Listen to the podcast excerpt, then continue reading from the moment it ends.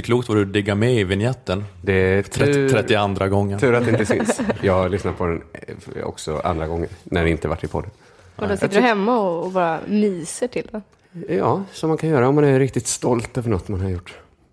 Eh, Vi sitter här alltså, jag, Ola Söderholm och Nanna Johansson och Kringland Svensson. Eh, Det här är podcasten Lilla Drevet. Välkomna. Tack. Tack. Lilla Drevet, den främsta mediaprodukten den här planeten har frambringat. Just det. Och det är en podd då som Just görs för Aftonbladet Kultur. Och den görs i samarbete med vår sponsor Akademikernas A-kassa. Vi sitter här i Kringlands gigantiska lägenhet på. Simrishamnsgatan i Malmö. Ja. Ja, visst är det vackert? Här går du runt i salarna. Jag har lägenheten för att köra ner i halsen på er för allt ert, alla era elakheter om min förra lägenhet. Ja. Nu skäms ni va? Nej. Eller ni känner er små när ni sitter i... Man tänker att du går runt här i, i salarna som en gammal bitter patriark. Blickar ut över Möllevången. I Kringlan har Mm. också pratat om att köpa en sån rökrock och gå runt i. Jag var det. Det var ju då jag köpte den här nordkoreanska kavajen istället. För de hade slut på rökrockar i den. Det, det är ju inte politisk satir, så vi pratar inte om det. Ja, det är just det. Det är en, någon slags politisk satirpodd, Det är Lilla det, Drevet. det är det. Lite dålig tid tycker jag för Lilla Drevet just nu. På, vilken- att, Att det är valvecka. Men Produkten vi levererar, raljerar över inrikespolitik, finns i överflöd just nu. Aha. Typ, men eller vilka tänker du på? Att Twitter är ett enda stort lilla drevet. Stora drevet. Vi är lilla Twitter. Ja, men det är ju det, att det, det är valvecka, om ni har missat det. Det är alltså på söndag det ska avgöras om det blir regeringsskifte eller om det blir fyra år till med borgarna på grund av Fi. Eh, Oh, så alla, alla känner sig manade då att eh, hålla på. Eh, Mm. Så jag längtar lite grann till efter valet, eh, då det återigen blir så att jag är den enda som orkar lyssna på Ekots lördagsintervju med någon gubbe från LO. Obs, du är fortfarande de andra. De andra lyssnar på dig och sen så bildar de sig en uppfattning. Vilken, eh, vad fint, vad mycket förtroende du har för mig. Jag är så lågt förtroende jag har för alla andra. Ja. Ja, i alla fall. Men du tillskriver mig i alla fall mycket betydelse.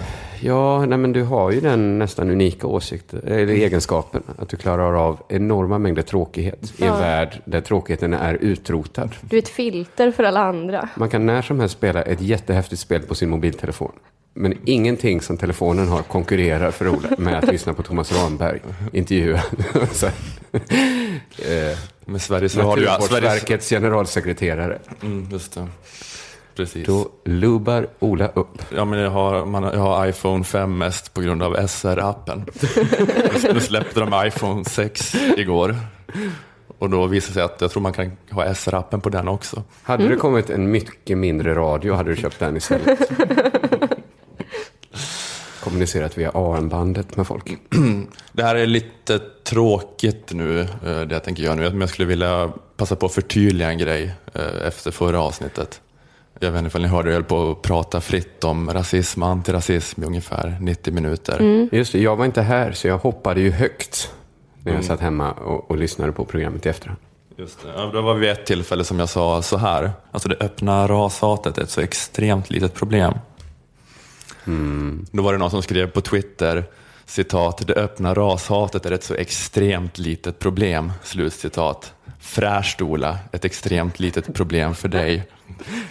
Det är en... Du måste varit en eh, provokatör av något slag. Nej, en obekväm sanningssägare tror jag det rör sig om. Är det så? Mm, ja, det var Kringland som skrev Jag det. vet. Det var det. Ehm, han, eh, Det var ändå snyggt av mig. Men tyvärr, jag har liksom haft på mig narrluvan för länge. Så det blev liksom inte det hatet mot Ola som jag hade hoppats på. Jag hoppades liksom att rummet skulle ha en temavecka. Tema Söderholm. Det är för att du har varit den som har varit mest i liksom, eh, skottgluggen för de här Twitter-talibanerna. Ja. Så att du kände att nu har jag chansen här. Och, vi- jag har, Dela det med någon.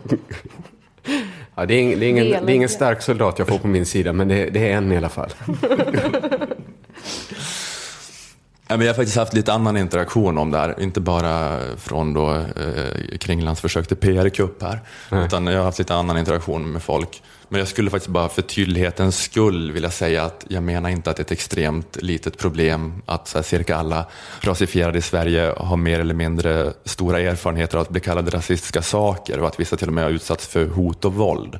Utan det jag pratade om var att öppna rashatare som politisk rörelse är ett litet problem.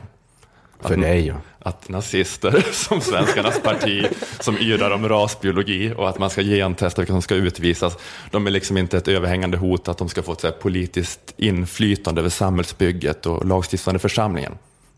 Hoppas att det var det som framgick för de flesta. Det Inte i det tweet jag läste.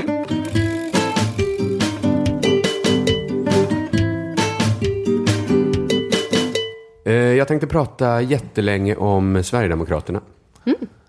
För det har ju varit en helt vanlig nyhetsvecka. Alltså har det avslöjats att diverse SD-politiker uttryckt sig rasistiskt på olika hatsajter. Det var en jättekonstig nyhetsvecka. Om det inte om, det, om det inte var så. Nej, men förr kanske en vanlig nyhet handlar om Pernilla Wahlgrens barn.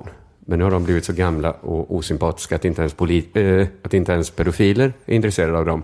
Så vi har fått hitta ett annat fokus och det blev vad burkelsfulla sverigedemokrater häver ur sig under falskt namn. Det är det nya. Eh, det är jättebra att datorer numera är så användarvänliga att en treåring kan spela nätpoker. Men det har också fått den olyckliga bieffekten att också landsortpolitiker kan twittra och kommentera bloggar. Och det blir såklart bra nyheter när man kan avslöja att det finns rasism inom SD. Eftersom de absolut flesta som läser PK-media som Expressen är super emot rasism. Det är de ju. De, man får liksom sin världsbild bekräftad på ett skönt sätt. Men det har inte varit så här ett jätteeffektivt sätt att komma åt SD, att hänga ut dem som rasister. Det har liksom inte avskräckt människor från att rösta på SD. Det beror ju på hur många som hade röstat på dem Ja, det annars. blir väldigt hypotetiskt. Det är kanske. väldigt hypotetiskt. Men man har en känsla av att siffrorna har inte gått ner direkt. De har, det har inte skrämt Kanske bort. inte har gått upp lika mycket som de kunde. Nej, men, det är, men man har inte känslan att det är lite som att säga rösta inte på Vänsterpartiet. De vill utjämna samhällets orättvisor. Eller rösta inte på Centern, för då blir det ett jävla fart på småföretagen. eh, man måste ändå misstänka att det är just rasismen som utgör lockelsen. För då blir det mycket mera mångfald i vargstammens genpool om du bara röstar på Annie. Rösta inte på Centern, för då kanske Annie blir, får en ministerpost. Alltså, ja, ni förstår eh, tanken här. Eh, utan det kanske är liksom lockelsen då med att rösta på SD. Att det blir, att man, om man hör en nyhet om att en SD-politiker var rasist, så kanske det är med ett kvitto på att man inte kastat bort sin röst på någon flummare. Utan på en som faktiskt vågar säga sin ärliga mening under falskt namn.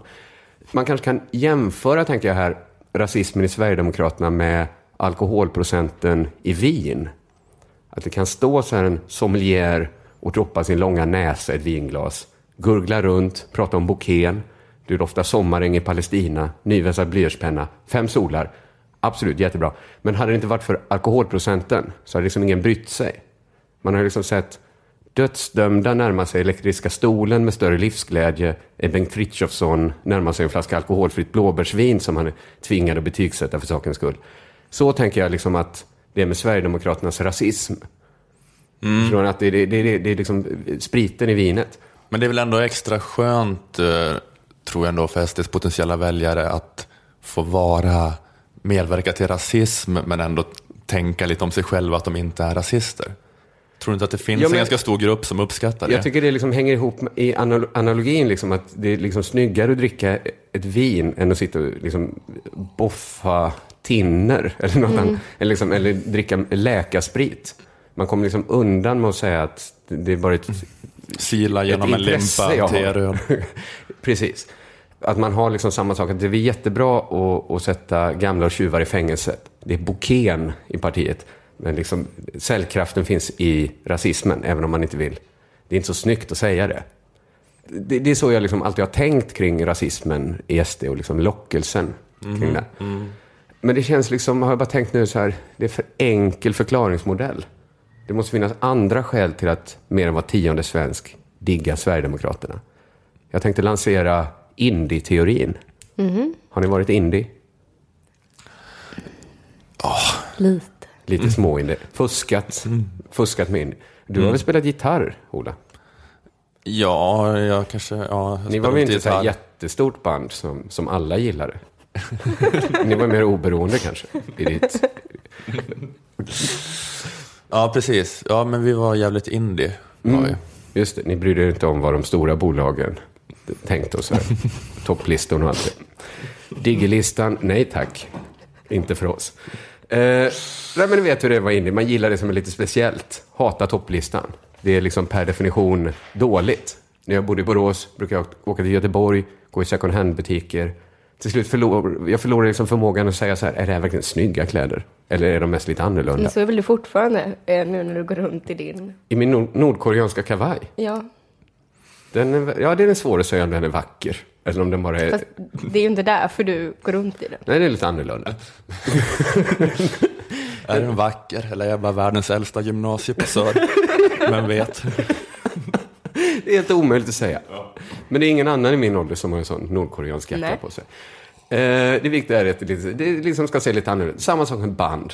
Gud vad mycket dålig musik jag lyssnar på. Bara för att försäkra mig om att ingen annan lyssnar på samma. Oj, där sitter en autistisk 55-åring som bor hemma hos sin mamma och han kan inte spela piano. Hans pianoskiva, den ska jag köpa. Så är man när man är indie.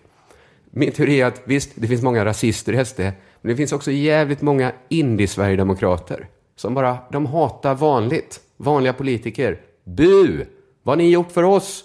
Och man får liksom försöka som någon förälder bara, ja, de fixade det här samhället med hus och grejer och sjukhus och bibliotek. Lite bra har de väl ändå varit, sossarna, moderaterna, hela det gänget.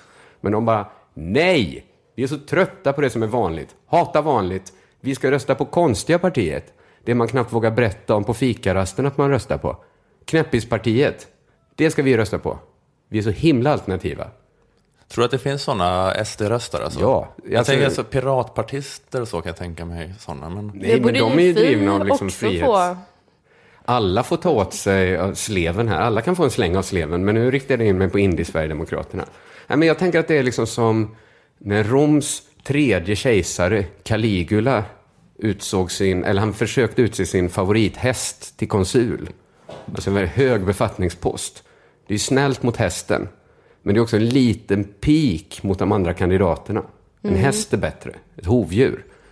SDs väljare har liksom sitt sätt att visa politikerförakt. Man visar Ja. hur mycket man föraktar vanliga politiker och rösta in liksom motsvarigheten till en häst. Vi kan inte rösta in hästar. Vi får rösta in så här en skogstokig tant som, som sitter i, som kandiderar för SD. Det är liksom den moderna hästen att rösta in bara för att köra ner i halsen på... Ge dem en riktig jävla näsbränna. Titta nu, vi ersätter dig med en fullblodsidiot. Det kan inte kännas bra. Jag tror du inte att de flesta sverigedemokrater önskar att de hade lite mer slipade politiker? Jag tror, inte det, jag tror inte det bekommer dem, för då skulle det inte låta så här när Expressen konfronterar en SD-politiker. Då skriver du, jag föreslår nackskott. Jaha, det, det, det vore ju, det, om det verkligen är sant så är det ju inte bra, givetvis. Det var sant, man hade gjort det. Så det är inte bra. Då tänker man ju, vilka, vem skulle skjutas i nacken? det var, ja, jag kommer inte ihåg, antagligen invandrare. Fast till den, okej det är, Jag skulle tippa att det var invandrare. typ, ja, mm, men till den personens försvar ändå, det är ändå ett uttryck. Alltså, Nackskott, ja. ja. Men visst, låt oss in, Man kan men, säga så här, eh, åh vad jag hatar eh, det här kaffet. Eh, Ja, alltså, nackskott på dem som gör så äckligt kaffe. ja. Absolut, så var det inte riktigt. Eller liksom, nej, visst, han menar nog inte att man skulle rada upp folk. Men det är ändå osnyggt. Framförallt, det jag vill liksom, liksom trycka på är att, jaha du, så som han pratade och flämtade, så låter ju inte en vanlig politiker. Det låter ju mer som en idiot. Fast, Han ska jag rösta på, tänker de som liksom hatar vanligt. fast Lars Leijonborg lät väl också sådär? Nej men, vi kan lyssna då på de som vill ha en politiker som låter så här. Men det visar ju kanske också att det här är personer som inte är speciellt tacksamma av att ha blivit, som har flytt för livet, som inte är speciellt tacksamma. Nej, de är inte Okej, han tacksamma när de fått fly för livet. Det ska nog visa de jävlarna. Det blir inte roligt för en vanlig politiker att bli ersatt av en som låter så här. När man konfronterar honom med att skrivit helt sinnessjukt rasistiska saker på en hatsida. Du är en politiker som söker folkets förtroende i ett Ja. allmänt val. Då får de, då får de avgöra. De får väl titta på ditt reportage här nu och avgöra. Nu ser inte ni som lyssnar hur Thomas Bengtsson ser ut. Så jag kan berätta då för er att han ser inte heller ut som en vanlig politiker. Han går inte klädd som en vanlig politiker. Ställer man upp honom bland andra politiker så sticker han ut. Vem är alternativ här? Ja, men det är väl han med den jätte, jätteslappa t-shirten. Jag känner många jätteslappa människor. Ingen av dem har en så slapp t-shirt som Thomas Bengtsson. Okej, men det, så att det, det är, Men är- pro- protesten består i att rösta in människor som har väldigt slapp resår Som- i sina kläder. Men Ja. är det som så när en, när en tjej i en high school-film lånar sin killes fotbollströja och bara drunknar i den och det är så gulligt och näpet? Är det så? Ja, men lägg till då att Han strosar, där på borraden i ens stora fina ljusa lägenhet. och, och t-shirt. han är Och är så söt, så söt. franskt hotellrum i sin en killes jättestora bomulls-t-shirt. Tassar ner i frukosten med inga, inga kalsonger på. Nyper en croissant. Nej, det var inte alls så Thomas Bengtsson såg ut. Mer som liksom, Thomas Quick en dålig dag på Säter. Men det är ju alltid så liksom, när man får utskick från Sverigedemokraterna med bilder på kandidaterna. Det är inte så att man tänker, de här, de ser ju inte... Man tänker, det är ju alltid ett par som ser helt jävla tokiga ut. Det måste ni ha tänkt på. Jo, fast det finns det väl också i andra partier.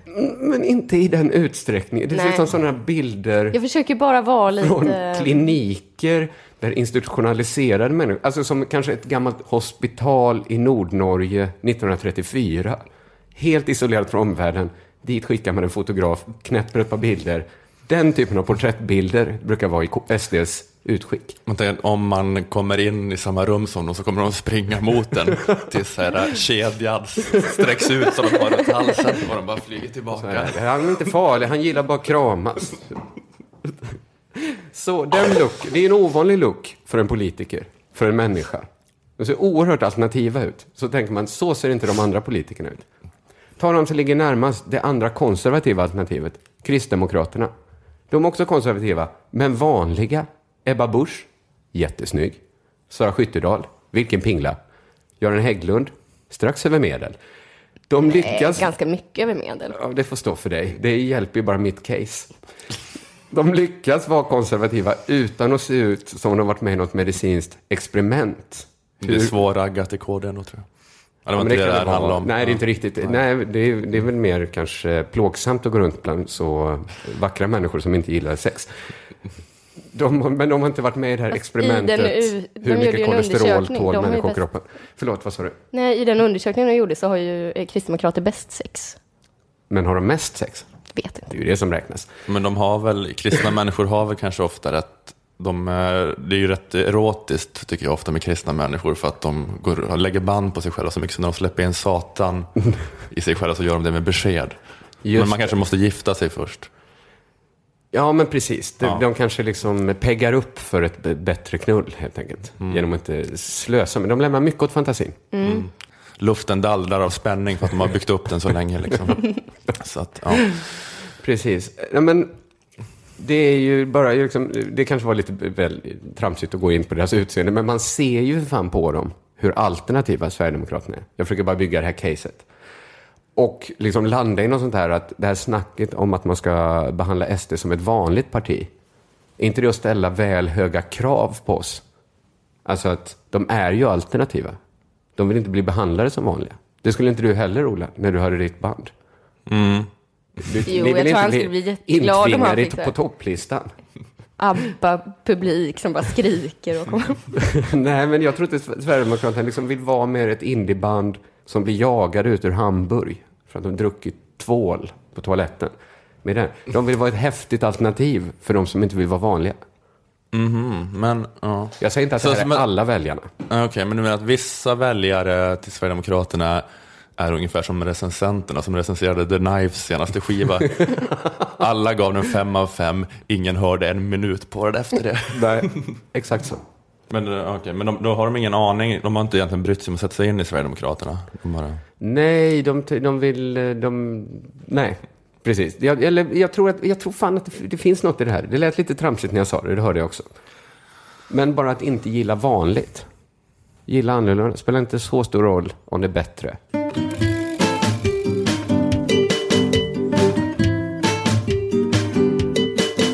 Tack till vår sponsor Akademikernas A-kassa som gör den här podden möjlig. Varför inte utnyttja de här trygghetssystemen som trots allt finns? Att vara med i a-kassan är superbilligt och man får skitmycket tillbaka om man skulle råka vara mellan jobb. Eh, Men även om det är en bra deal med a-kassan så är det ju så att Moderaterna har motarbetat den eh, de senaste åtta åren. Eh, A-kassan ska ju ge 80 procent av inkomsten. Och det gör den också om du tjänar upp till 18 700 kronor. Eh, Tjänar du det får du 80 procent av inkomsten, ungefär 15 000 i månaden. Jaha. Men om man tjänar mer, får man mindre då, vill Moderaterna? Det är, det är taket, men ganska många tjänar ju mer än 18 700 i månaden. Så det är maxet, det är Ja, 15 000? tjänar du 30 i månaden får du ändå bara ut 15 000. Just det. Men, Men- det låter ändå värt det, för 15 000 är ändå... Absolut. Alltså som man klarar sig på. Ja, men det, det jag skulle komma fram till med det här är att eh, om du tjänar så mycket, alltså mer än 18 7, då hälsar eh, vår vän Anna på Akademikernas att eh, du ska kolla upp om du kan teckna en inkomstförsäkring via ditt fack. Eh, för då kan du få 80 procent av hela din lön. Jaha. Men det är ju ett supertips. Alla facken har olika sådana eh, extra försäkringar. Eh, Kolla upp detta om ni känner att ni sitter lite löst på ett jobb. Det är ju Ja. många som gör. Annars också. Gör det, och man kan göra det också, bara av solidaritet med de andra eh, För andra som sitter arbetarna. löst kan man göra. Precis. Just det. Och de goda nyheterna är ju också att eh, den vanliga a-kassan nog eh, kommer att höjas snart efter valet. Eftersom att alla partierna förutom moderatjävlarna vill det. Så det är ett extra bra tillfälle att gå med nu. Ja. Gå med i vilken a-kassa du vill, men akademikernas är ett självklart alternativ för dig som är akademiker. Kostar bara 90 kronor i månaden. Läs mer på akademikernas.se. Eh, och har ni tagit steget och gått med i a-kassan tack vare den här podden får ni gärna berätta om det på till exempel Twitter eller Instagram och då använda hashtaggen lilla drevet som ett ord. Eller skriva i er ansökan till a-kassan att ni gick med eh, tack vare att ni hörde om det i den här podden.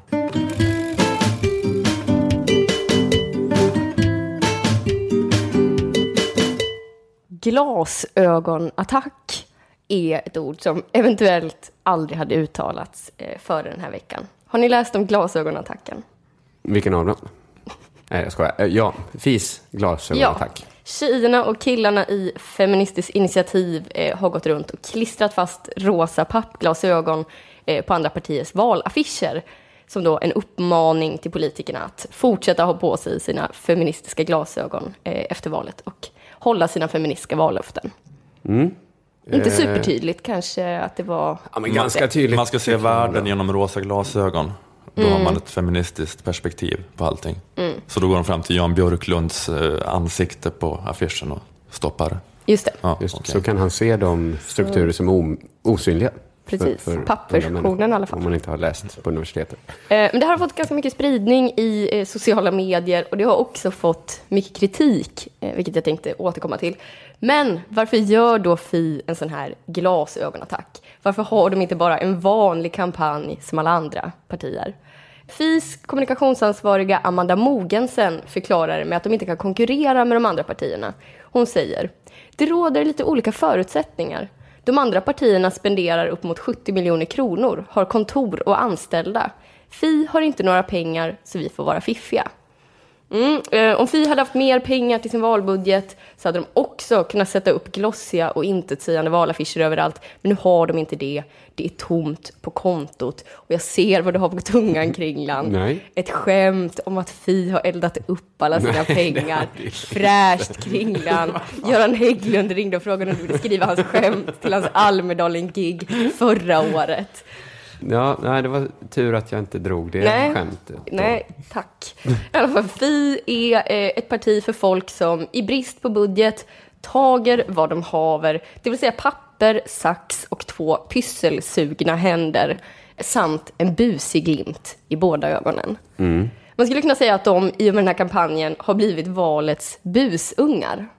Ja, Men eh, folk har reagerat eh, och använt starkare ord än att det är busigt. Ja, Folk precis. tycker att de, är, eh, att de vandaliserar affischer, precis som nazisterna. Ja, precis. Eh, och det, det, det, men jag tänker så här, det vet ju, de, Fi vet ju att det inte är helt kosher att parasitera på andras. Nej, men Eh, andra vet också att det inte är så här en katastrof för demokratin som vi känner den. Nej, fast det vet andra det. Eh, för jag, kan- jag tänker så här, eh, när någon gör ett bus och står där med sån kiktunga i mungipan och bara väntar på en reaktion, eh, då är det sista man vill ge den personen att det var ett effektivt bus. Om man vill vara taskig mot en busare så ska man ju bara ignorera buset, eh, alternativt göra ett mycket bättre bus tillbaka. Tack för de snygga glasögonen. Ja, Att man, mm. Ja, det är väl eh, bättre. Men med Fis bus, eh, det blev ganska lyckat på det sättet att väldigt många blev så upprörda. Moderaten Maria Abrahamsson skrev till exempel på Twitter. Om jag hade velat ha figlasögon på min affisch hade jag haft det. Nu sitter de där ändå. Åverkan.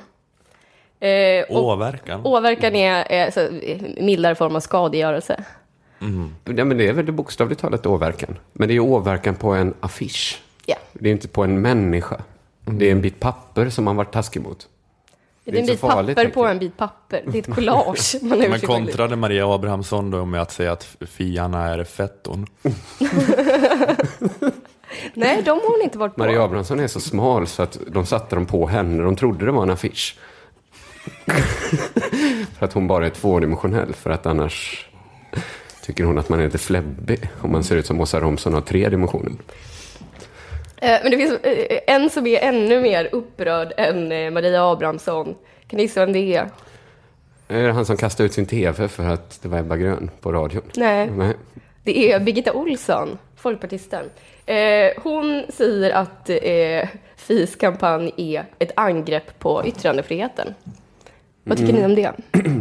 Jag tycker att det är lagom stora ord. Det tycker jag. Det tycker jag. Jag tycker så här, vi sparar inte de orden.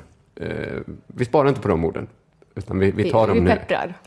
Ja, det finns ingen risk att de förlorar sitt värde om man säger det, om man klistrar sig Dame Edna-glasögon på, på, på Jan Björklund. Det är liksom där far Ryan Reynolds here from Mint Mobile. With the price of just about everything going up during inflation, we thought we'd bring our prices down. So to help us, we brought in a reverse auctioneer, which is apparently a thing. Mint Mobile unlimited premium wireless. Ready to get 30, 30, bit to get 30, bit to get 20, 20, 20, bit to get 20, 20, bit to get 15, 15, 15, 15 just 15 bucks a month. So, Give it a try at mintmobile.com slash switch. $45 upfront for three months plus taxes and fees. Promo for new customers for limited time. Unlimited more than 40 gigabytes per month. Slows. Full terms at mintmobile.com. han är. Ja, det är vad jag mm. tror. Man kanske, ja, man kanske ska säga åverkan istället. Som Maria Abrahamsson, det kanske var mer rimligt. Det känns som ett Ola-ord. Det hette Olas band. Åverkan. Kafka, åverkan. Eh, ja, men jag, Men det jag är stör ju- mig liksom på att folk fortfarande annonserar med affischer. Jag tycker det Du tycker de ska ha känns- så här, ett så här futuristiskt hologram. Så bara, vad står Stefan Löfven här i tunnelbanan? Nej, det är en ljusshow. Nej, jag tycker att det, det känns bara liksom nedskräpande av de offentliga rummen. Det kan man väl ha digitalt? Eller? Men det, det är en helt annan fråga inser jag. Men jag, Jag tycker såg, liksom, jag såg eh, Svenska kommunistiska partiets affischer Mm. på gatan. Då hade de en affisch där det stod Vi kan bättre, SKP. Det ja, de kan ju, det får de ju intala sig själva, att de kan ännu bättre. De kan nå ut till ännu fler väljare än de Ja, ja, men jag tänkte att det är något sådär med att man kan förstå att de etablerade partierna har de här, eh, så här försiktiga, riskminimerande slogans. Men att SKP borde kunna ösa på lite mer. Och inte bara vi kan bättre. Nej, de är ändå kommunister. Ja, precis. De kan, de, de vill, de har ju starka åsikter. De slåss inte om de här mittenväljarna, de här liberala mittenväljarna då, så att de måste vara så här försiktig. Vi kan bättre. Nej, det måste de ju inte. Eh, såg du förresten att Dogge kom ut som kommunist? Jag läste dagens Proletären. Yes. Dagens veckans. När han röstar på KP, kommunistiska partiet. Eftersom han är kristen. Hade han som själv. Och Jesus var ju som bekant kommunist. Men jag såg han i en enkät för någon vecka sedan, då sa han att jag skulle rösta på Sven Wolters parti Kommunisterna, och de finns fortfarande. Men då har han tydligen researchat lite vad det är som finns Innan nu. kallade de sig eh, kommunistiska partiet marxist-leninisterna revolutionärerna. Nu heter de Sven Wollter-partiet kommunisterna. Jag tycker det var på något sätt, det, var, det är skönt att någon, det, det är liksom som det är liksom ett parti man nästan får K-märka, så det är skönt att det är någon som Ja, men han, han, han sa det att eh, han är kristen och att han ser Jesus som den första kommunisten eller sånt där. Just Eller socialisten. Jag tycker det är svagt. Att rösta på kommunistiska partiet? Nej, jag tycker det är svagt att ha den motiveringen skäl, till ja. att rösta på kommunistiska men det var också, sa han, att min pappa är från Venezuela och där har socialismen segrat.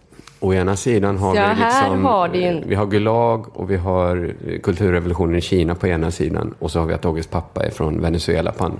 Så eh, tänker man att det väger ungefär jämnt och att det fortfarande är okej att rösta på kommunisterna. Det är väl eh, helt okej. Eh, ska vi vidare i den här? Nej, men jag hade tänkt landa i en lite präktig avslutning också, men jag tänker att vi kan, vi kan ta en stinger istället. vi avslutar inte den. Nej, Nej. Öppet Okej. slut. Vi måste bara få till ett slutskämt här på det här med Dogge och kommunistiska partiet. Någonting, någonting, någonting, cykel på köpet.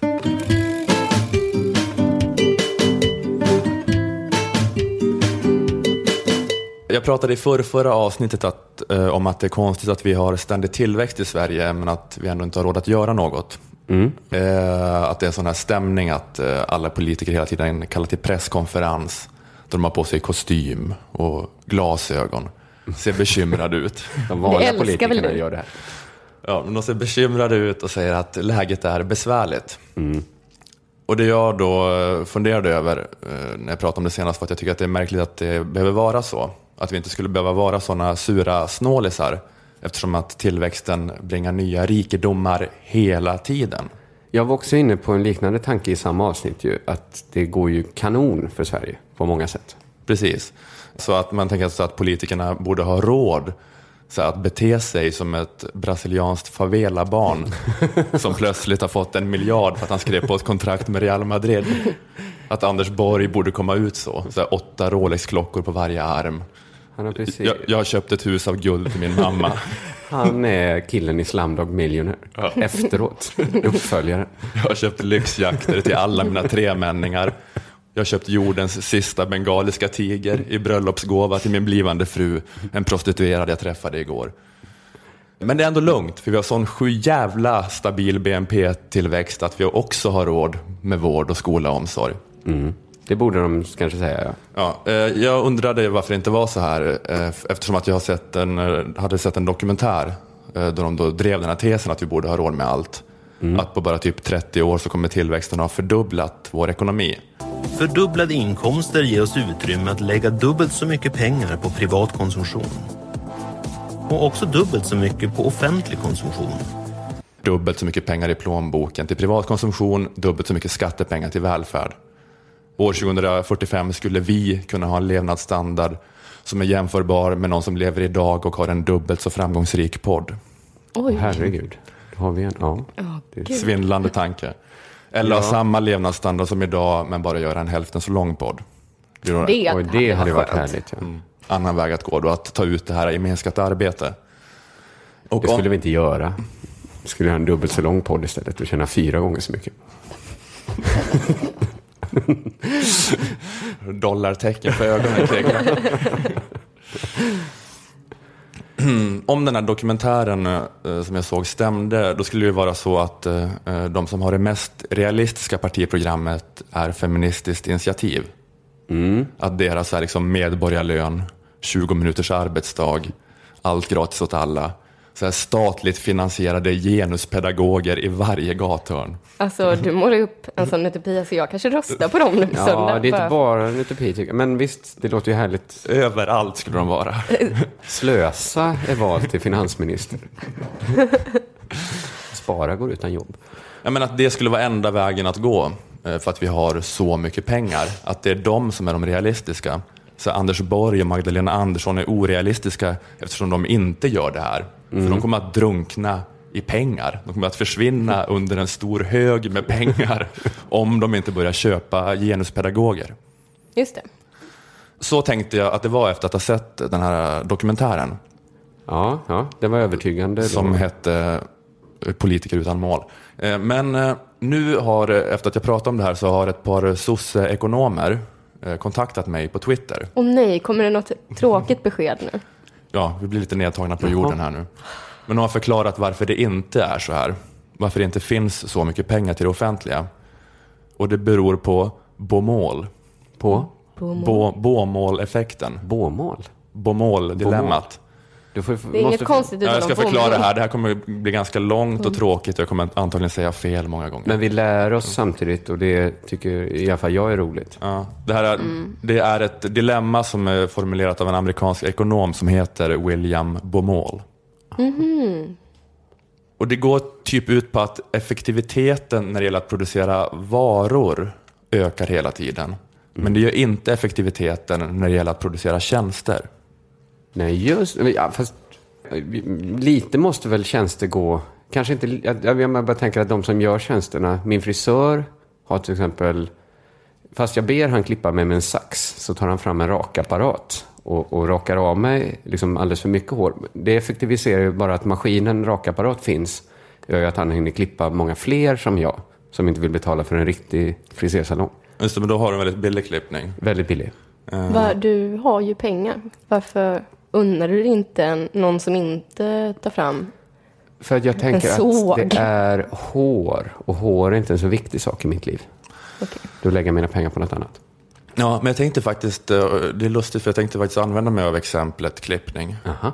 Men om vi tänker oss då en frisör som klipper en, En som en utbildad. likadan frisyr eh, med sax och inte liksom eh, rakar någon. Nej, just det. En som inte är som min frisör, som inte själv har något hår och verkar vara liksom förbannad på alla som har hår. Att han har något Men- trauma där. Att han... Följ en tunna med hår, hårbortdragningsmedel som barn. Så nu Olyck- vandrar han runt som en obelix. Olyckligt val av frisör. Ja, det är synd. Eh, Man brukar ofta använda exemplet frisör när man ska förklara det här. Att en klippning kostade 5 kronor på 50-talet Mm. och kostar 200 idag. Kan vi säga. Det kan, det Mycket, kan kosta mycket 700 mer också. Det kostar salonger. 90 för kringlan. Ja. Mycket mer för en annan. Men vi säger 200 kronor. Mm. Eh, Från 5 kronor på 50-talet till 200 kronor idag. Penningvärdet har ökat 10 gånger.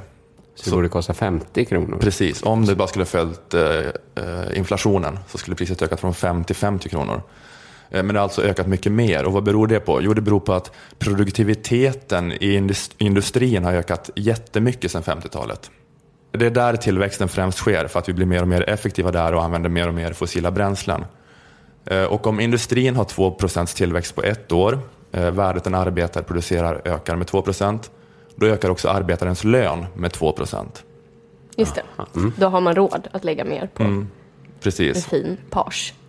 Ja, eh, men frisörens effektivitet har inte ökat under det här Goda året. dagar för frisörer. Frisörens eh, ekonomiska skills har ökat. Ja. Ja, men alltså, jag, det jag sa var att eh, alltså, en, en, ar- en industriarbetares eh, effektivitet ökar med 2% Värdet den producerar på ett år Just det, blir men- 2% mer och då får industriarbetaren 2% högre lön.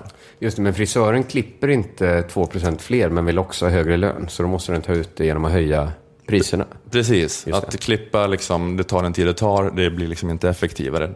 Frisören hinner inte klippa fler personer år två än år ett. Ja, just det. Eh, Men frisörens lön kommer också öka med 2% För lönerna måste öka typ lika mycket för alla i samhället. Annars blir det orättvist. Ja, eller man kan inte liksom locka arbetskraft till folk som jobbar som frisörer till exempel. Ja. Alltså om en industriarbetare har blivit fyra gånger mer effektiv sedan 50-talet och en frisör inte har blivit ett dugg mer effektiv så kommer ändå inte frisören acceptera att tjäna en fjärdedel så mycket. Det är så spännande ekonomi att det liksom löser sig av sig själv. Ja, men det här Ja. fixar till sig liksom på lite håll. Det blir inte jättebra. Det blir inte bra för miljön. Men det fixar till sig. Frisörerna fattar det. Vi får nog höja priserna lite nu. Om vi ska hålla takt här. Men eh, lönerna måste höjas eh, lika mycket för de som producerar tjänster också, för annars kommer ingen vilja jobba med det. Så följden blir liksom att tjänsterna blir relativt sett dyrare än prylarna. Alltså industriarbetaren får mer betalt, men levererar mer och mer och bättre och bättre grejer på samma tid. Frisören får mer och mer betalt och levererar exakt samma grej på samma tid. Eh, och det här är då anledningen till varför det offentliga inte har så mycket pengar eh, som det borde ha enligt den här dokumentären. För tillväxten i industrin ökar, vilket leder till att lönerna går upp med 2% och då går ju också skatteintäkterna upp med 2 Eh, Men de här skatteintäkterna gör inte välfärden 2% bättre.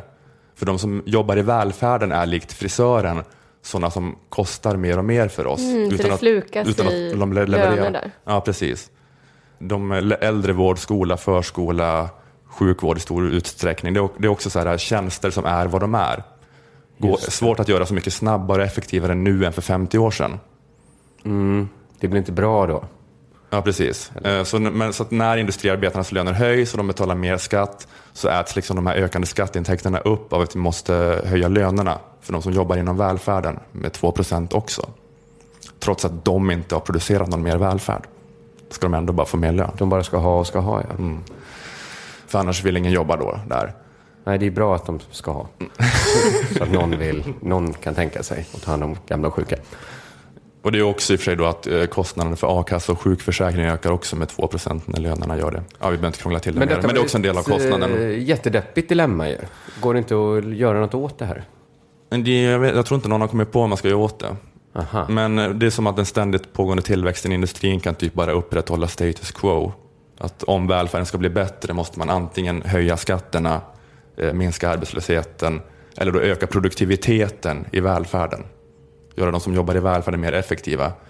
Vilket jag visar sig svårt. Att eh, eh, Båmåls tes om att det inte går att öka effektiviteten i tjänstesektorn är ju också så här anledningen till att idén om vinster i välfärden är lite absurd. Ja, Efter- just det. För det finns just inte så mycket vinster att utvinna. Om man tar äldrevård så är produkten i princip ett mellanmänskligt möte. Att man är där och är med någon. Och det är Just så det. svårt att effektivisera. Produkten är att personal Kanske är på plats. Skype-möte. Ja, lite sånt har man väl laborerat med. Ja, men typ sådana universitet har man väl hållit på med. Att man kanske har under föreläsning via Skype för att effektivisera, öka produktiviteten inom utbildning. Just det. Mm, just det. Så lite sånt. Men eh, det är ju lite svårare när man ändå ska vara där och lägga om någons liggsår och sådär. Man kan Via styra en robot.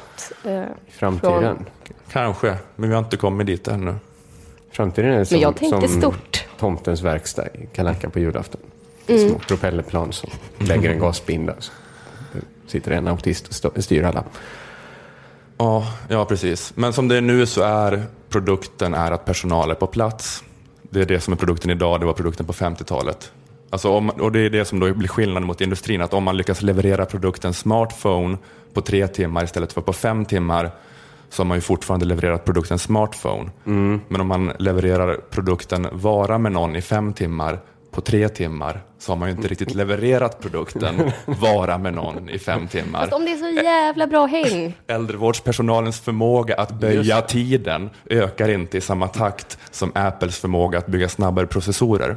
Nej, de får hitta något sätt, som Nanna sa, vara så jävla Alltså det är så jävla rent kul. socialt. Bara dricker sprit, bara Det är kastar din sig idé mot om väggarna. att ta hand om gamla människor. Att, att man, man super ihop med dem. Ja, lyssna på bra musik, eh, ligger. Ligger med gamla. Det är det vård, Rök. vården ska arbeta med. Supa ner. Men gör något jättekul. Istället för att sitta och Men lägga patient. Jag har jobbat i vården. Mycket där är ju inte kul, liksom, men måste Nej. göras ändå. Ja, men men det, men det var väl det antagandet liksom som Carema och sådana utgick ifrån, att vi kan fan leverera fem timmars säng på tre timmar. På något sätt ska det gå. Men kanske man är så extra empatisk, liksom, sådär att om en senil dement gamling skriker av dödsångest så kan man- vår personal trösta med tre stryk över pannan istället för fem stryk. Och, och så Just det. vidare. Ja, det blir spännande att se hur de ska lösa det. Mm. Hela det här dilemmat känns ju intressant. Ja, jag får säga tack till eh, Danny Kessel, som eh, är den här socioekonomen jag pratade om, som har hjälpt mig, eh, eller uppmärksammat mig på det här. Och någon annan var också, Andreas Berg tror jag han hette, som också kom in med input. Shout out till er. Ja, eh, fortsätt så killar.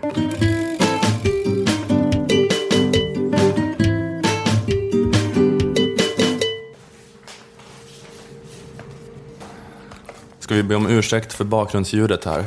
Ja, det kan vi göra. Vi sitter vid Möllevångstorget som de håller på att tvätta för att de har sålt frukt där Ja, tidigare. varje dag måste torget tvättas. så, Men, så det låter från en sån här lastbil som ja, men det, det är ett billigt pris för att få ett rent torg, tycker jag. Och en fungerande torghandel. Ska du ta vid här, Nanna?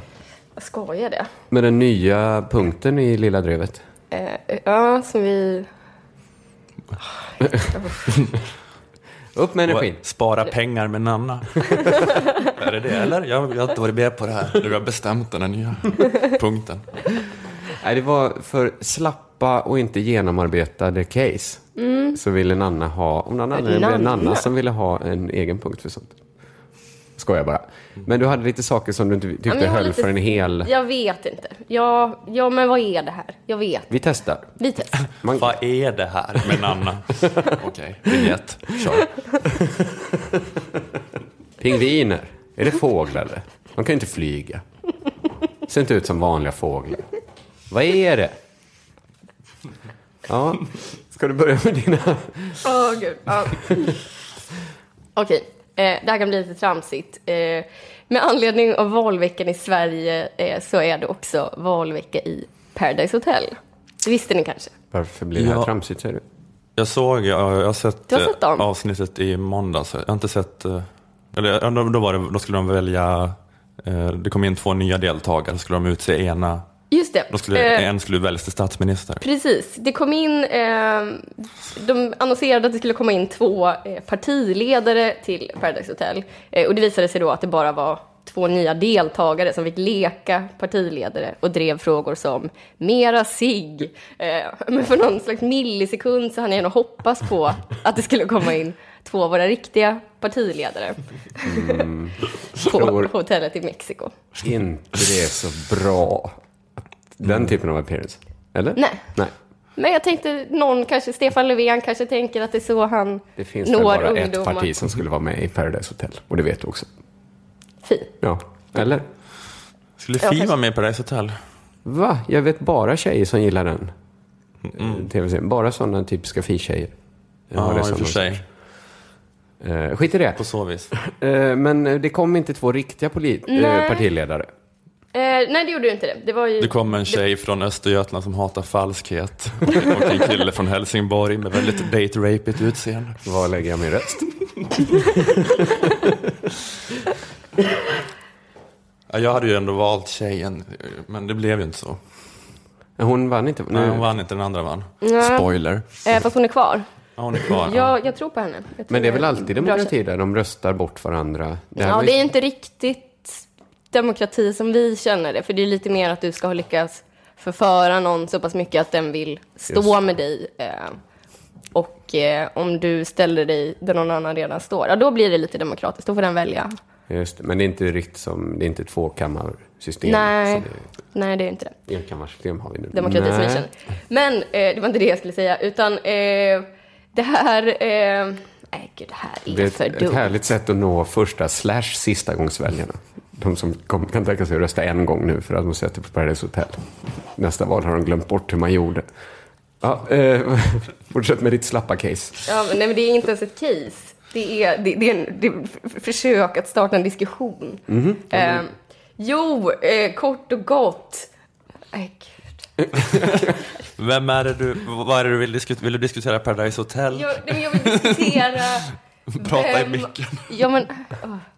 Vem av våra partiledare tror ni skulle klara sig bäst och sämst i Paradise Hotel? Oj, men det tyckte jag, det, var, det har ju tramsets skimmer över sig. Men Ja. det kan väl ändå vara intressant? Jo, men för jag tänker så här, det- jag vill komma åt är, vem är skönast respektive oskönast? För det är lite den valutan man handlar med i Paradise Men Hotel. jag tror liksom om Stefan? Löfven är där och Mm. tar av sig tröjan så har de aldrig sett något liknande. Det är Du liksom... menar, de har aldrig sett eh, någon som är så fit? Nej, men han ser ju inte alls ut som dem, tänker jag. Nej, men jag tror att någon skulle ställa sig nyfikna frågor till honom. Så här, eh, har du någonsin haft en trekant? Vad tar du i bänkpress? Har du sig? Har du cigg? Ja, jag tror inte han skulle klara sig jättebra. Nej. Jag tror att Stefan Löfven skulle klara sig bäst. Va? Va? Jag går också. helt emot det jag sa. Nej, jag tror Annie skulle klara sig bäst. Jag, jag, har ni inte sett det när han eh, tar ett jujutsu-grepp på TV4-reportern? Nej? Jo, det, jag såg det idag. Det var väldigt imponerande att han var en sån liten karatemästare. Han var väldigt snabb. Oj, Det var, det var okej, han Exklusivt. kanske skulle kunna... det utstrålar han inte. Nej. Nej, men jag, men jag tror att han är en sån som är... eh, menar, jag menar, han är ganska liksom trygg i det där fysiska på något sätt. Att han är, arbetar med händerna, han kan kampsport och sådär. Just det. Ja, men Att- han att han- kanske... Att han på något vis... eh, Du tror han skulle kunna få någon slags hunk eh, Jag tror status? att Jonas Sjöstedt skulle klara sig jättebra. Jag tror jag tycker han är lite Men han har boring. vuxit upp med så här knulliga ung vänsterfester. Han Fast han har ju inte bidragit till den knulliga jättefulla män. stämningen. Hur vet, va? Hur tror du han kommit så långt? Men Jonas Sjöstedt var väl liksom Olle Sarris karaktär tillsammans. Sådär. Kan vi ligga med varandra någon gång Jonas? Nej, vi ska liksom prata om Kuba i två timmar till. Så tror jag att han var. Men det är möjligt. Att det var satt tjejer. Han är ingen Lars Ohly på det sättet. Hur länge ska jag behöva Lars Ohly hade ju liksom? klarat sig bäst om han hade... Lars Ohly, jättebra. Ja, Läste aldrig superbra. ett kompendium under sin tid i Ung Vänster. eh, vad finns det mer för typer? Ja, men, Ja, men Hägglund hade nog kunnat... Han hade nog, jag tror så här, han, han hade kunnat eh, funka bra i början. Komma in, vara trevlig, vara lite skojig så. Men sen så tror jag de skulle märka att han inte riktigt kan leverera. Men Han skulle vara en av de som har principen, jag tänker inte ha sex i tv. Ja, det får du precis. respektera, Ja, precis. skulle han säga till alla sina partners. senare, jaha, är kamerorna avstängda då? Och sen var de på i alla fall. eh, jag tror att Reinfeldt, om han kommer dit som Sveriges statsminister, jättebra. För då är han, då är han ju en kändis. Men inte om man kommer dit som Om en lite kommer- skön kille från Om man var Täby. helt okänd och kom dit med det liksom, utseendet och den stilen så tror jag att de hade tänkt Kanske kommer in, eh, snurrar en basketboll på fingret. De har ju såna, i vignetten så får man ju se eh, alla deltagare göra så här, kanske något trick. Eh, kanske så här, kasta en vinflaska och fånga den, eh, jula på stranden och så. Vad tror ni att de skulle ha för, vad tror ni att de skulle göra? Reinfeldt hade väl snurrat en boll på Ja, fingret som du det sa. hade han ju. Ja, men Stefan Löfven hade kanske gjort något karateaktigt då. Just det, gjort, lite, gjort en spark mot kameran. Ett utfall. Eh, det är så svårt, det är så många att hålla reda på. Jan Björklund hade ju inte funkat så bra tror jag. Nej. Jag tror faktiskt inte Åsa Romson heller, men jag tror hon skulle kunna gå in lite för hårt. Och typ innan de ens har druckit sprit, ställa sig på bordet och bara tänka nu kör jag. bestämmer sig. Jag är med på det. När det går ett shotståg så är jag fan med den här gången. Nej, jag tror inte Åsa Romson hade varit så bra där. Ehm, ja, jag vet inte, det, det är svårt. De är liksom, eh, de är lite olika sorters väsen. Paradise Hotel-deltagare och partiledare. Det är svårt att se dem där. Ehm, jag vet inte, vilka hade liksom börjat tvångshångla Saga? Men jag kan tänka mig att Jimmy skulle liksom va- vara lite som Christian är, att han bara hänger efter Men henne. kan inte bara droppa de referenserna, Christian och Saga. Ja, men Christian är en sån kille som, om en tjej sitter så här på poolkanten, då simmar han under vattnet och dyker upp mellan hennes ben som en säl. Och sen säger han, vad jag fin puss?" du är, får jag en puss? Ja, det är Lars Ohly. Det är bara han som skulle klara det.